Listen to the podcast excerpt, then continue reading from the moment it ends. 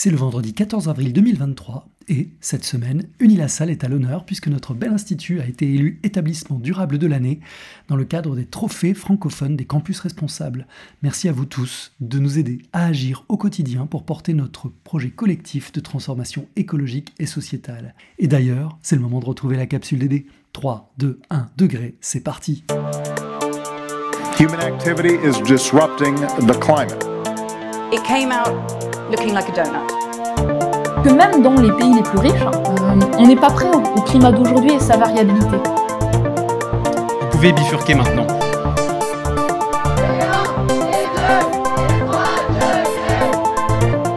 How dare you!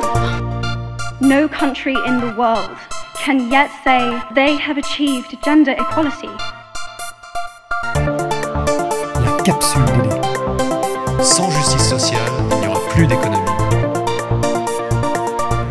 Au menu cette semaine, l'idée qui transforme. Allergie, changement climatique, il y a comme un pollen. Le portrait de la capsule, Hélène Croître, 28 ans, engagée dans l'association Séisme, carte blanche à Thiboniel.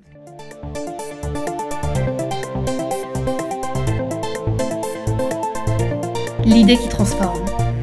Si vous faites partie du tiers des Français qui sont touchés par le rhume des foins, cette nouvelle ne va pas vous ravir. Cette semaine, c'est 61 départements français qui sont passés en alerte rouge. Les pollens font leur grand retour. L'ANSES estime que les pathologies telles que les rhinites saisonnières ou l'asthme ont doublé en 20 ans dans les pays industrialisés, tout en sachant que ce chiffre avait lui-même triplé pendant la période précédente. Au printemps, les plantes anémogames ou anémophiles libèrent une grande quantité de pollen, laissant au hasard et surtout au vent la rencontre qui fécondera une nouvelle plante. C'est le cas du bouleau, du charme, du cyprès, etc. Au printemps, certes, mais comme pourrait nous le rappeler Madame Michu, il n'y a plus de saison. Car l'un des principaux facteurs avancés pour expliquer cette épidémie est le changement climatique. la hausse des températures influence le fleurissement des arbres. En général, celui-ci arrive plus tôt. Les arbres précoces ont tendance à fleurir encore plus précocement. Ainsi, le réseau de surveillance RNSA a détecté les premiers pollens au mois de décembre, alors que cela arrive généralement en février. Et pourtant, les scientifiques soulignent que les effets du changement climatique pourraient inverser cette tendance d'ici quelques années. Les arbres moins exposés au froid ne pourraient plus entamer leur vernalisation, ce qui retarderait leur fleurissement. Mais ce n'est pas tout. L'accroissement du taux de CO2 dans l'atmosphère agit de deux manières sur les pollens. Premièrement, il augmente la production de pollen. Des chercheurs de l'USDA, le ministère de l'Agriculture américain, ont montré que la production de pollen et d'ambroisie avait augmenté de 131% sous le seul effet de l'accroissement de la quantité de CO2 dans l'atmosphère entre la période pré-industrielle et celle actuelle. Leurs projections pour la fin de ce siècle montrent que ce taux atteindrait 320%. À cela s'ajoute un accroissement des allergènes présents sur les grains de pollen.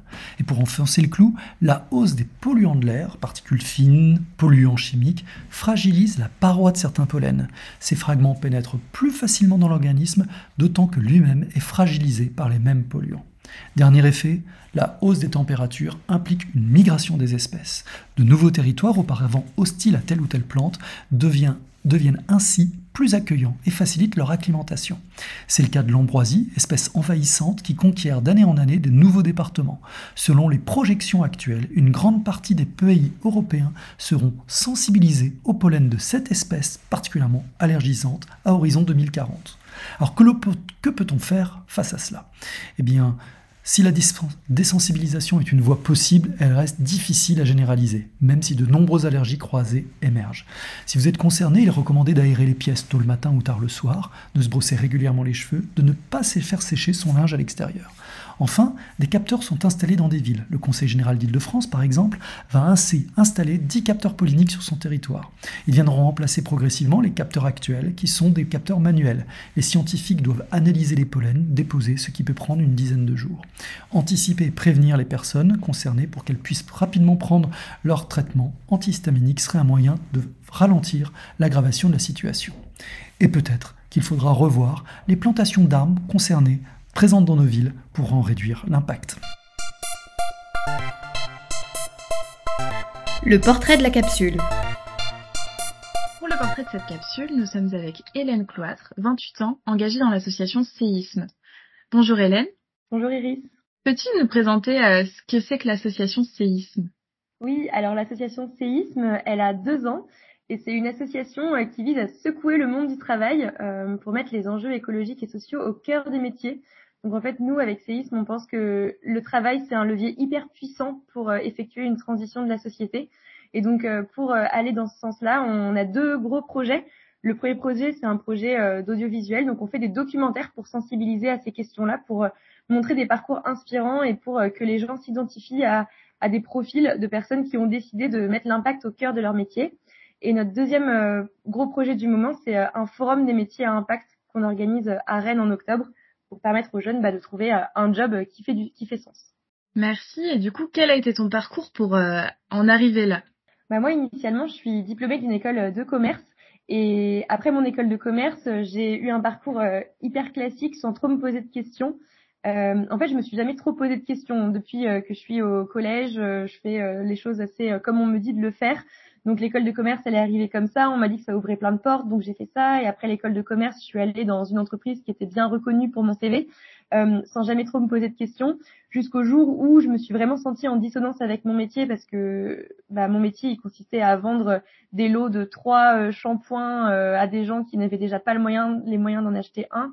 Euh, et donc, je me suis beaucoup remise en question. On c'était écologiquement, c'était une catastrophe mon métier parce qu'on vendait beaucoup de plastique, tous les produits étaient emballés, c'était beaucoup de produits chimiques, euh, c'était de la grande distrie, donc il y avait des, volumes monstrueux euh, de, de, produits qu'on vendait. Et donc, euh, je me suis vraiment questionnée au moment où on m'a proposé, euh, au bout d'un an et demi de CDI, d'avoir une promotion interne. Et à ce moment-là, je me suis dit que je voulais pas faire à plus grande échelle ce que je faisais déjà et avoir encore plus d'impact. Donc là, j'ai démissionné et, euh, et j'ai lancé une conserverie anti-gaspillage au Mans euh, et en fait, c'est ce, changement de vie qui a été euh, suivi euh, dans le documentaire Rupture, qui a été réalisé par, par Arthur Gosset, et, et, et, en fait qui est le démarrage de l'association Séisme. Dans le film Rupture, on suit plusieurs jeunes qui s'engagent sous, différentes formes. Qu'est-ce qui, selon toi, favorise l'engagement des jeunes? Quelle forme d'engagement et comment est-ce qu'on peut favoriser cet engagement? Je pense qu'aujourd'hui, euh, nous, on a rencontré du coup beaucoup de jeunes avec euh, la tournée de Rupture. Rupture, on est allé dans plus de, de 200, 300 établissements d'enseignement supérieur. Donc, on a rencontré pas mal d'étudiants et pas mal de jeunes de manière plus générale et même parfois des très jeunes enfants euh, qui ont envie de s'engager. Et en fait, ce qu'on observe, c'est déjà qu'il y a une envie de plus en plus forte de s'engager dans son métier. Euh, pour beaucoup de jeunes, euh, l'engagement euh, associatif, c'est une première porte d'entrée qui est hyper puissant parce que ça leur permet de mettre un pied assez rapidement dans l'engagement. Mais souvent, quand on commence à mettre ce pied-là, à entrouvrir cette porte-là, eh ben, on n'a plus trop d'autre choix que de la défoncer cette porte en vraiment trouvant un métier qui fasse entièrement sens et, et, qui permette de s'engager parce que il y a trop de jeunes aujourd'hui, à mon sens, qui sont dans des grosses dissonances et qui s'engagent dans une asso parce qu'ils sont hyper engagés, euh, et à côté de ça, qui travaillent dans une entreprise euh, qui va à l'encontre de leurs valeurs et ça les met dans des dans des états d'esprit euh, hyper angoissés. ils sont pas du tout bien, ils sont pas heureux. Et donc, je pense qu'aujourd'hui, c'est hyper important de, de, de trouver des métiers pour pouvoir s'engager à temps plein dans l'engagement et de ne pas être en dissonance. et après, chaque personne a sa propre manière de s'engager. Il y a des personnes qui vont vouloir s'engager en politique pour pouvoir influencer directement les lois. Euh, il y a des personnes qui vont vouloir s'engager dans l'enseignement pour pouvoir sensibiliser les autres personnes, pour pouvoir diffuser les connaissances sur les questions de transition et permettre à plein d'autres gens de s'en emparer. Il y a des personnes qui vont vouloir avoir une dimension plus euh, territoriale, créer des projets collectifs euh, sur un territoire pour pouvoir monter des nouvelles dynamiques de groupe. Des personnes qui vont vouloir lancer des startups, rejoindre des entreprises pour les transformer. Voilà, il y a plein de choses, plein de manières de s'engager. Le tout, c'est de savoir où est-ce qu'on se sent le plus épanoui et le plus vivant. En tout cas, merci pour ce beau témoignage et euh, à bientôt pour euh, la suite des aventures de séisme. Merci Iris, à bientôt et peut-être euh, le 11 et 12 octobre au forum séisme du coup à Rennes.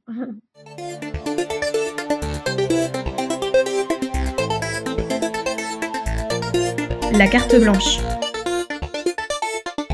Cette semaine, nous donnons carte blanche à Thiboniel, qui gère le centre de carrière à Rennes et enseigne le traitement de l'eau. Et c'est de ce deuxième sujet dont il nous parle aujourd'hui. Quand je pose la question aux étudiants euh, qui consomment l'eau en Bretagne, ils abordent tout le temps les domaines euh, de l'agriculture et de l'industrie. Mais si on prend ces deux domaines-là, ils correspondent qu'à 20% de la consommation d'eau euh, du territoire. À 80%, c'est l'activité tertiaire domestique et touristique qui consomme de l'eau en Bretagne.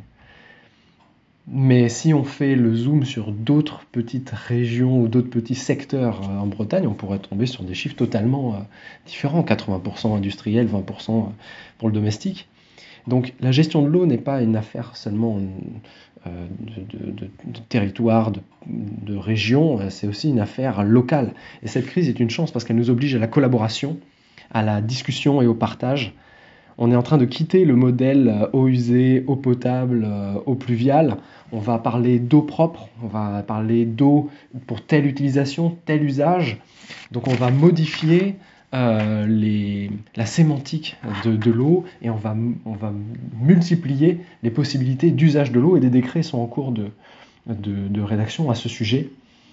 Et on a en plus de la chance parce qu'on des, des, projets de réflexion sur la gestion de l'eau vont, émerger, comme à l'école, où depuis plus de six mois, euh, quatre étudiants en Bac plus 4 collaborent pour la réduction des consommations d'eau de l'école d'Unilas à la Rennes, avec pour objectif d'atteindre un objectif de réduction de 60%.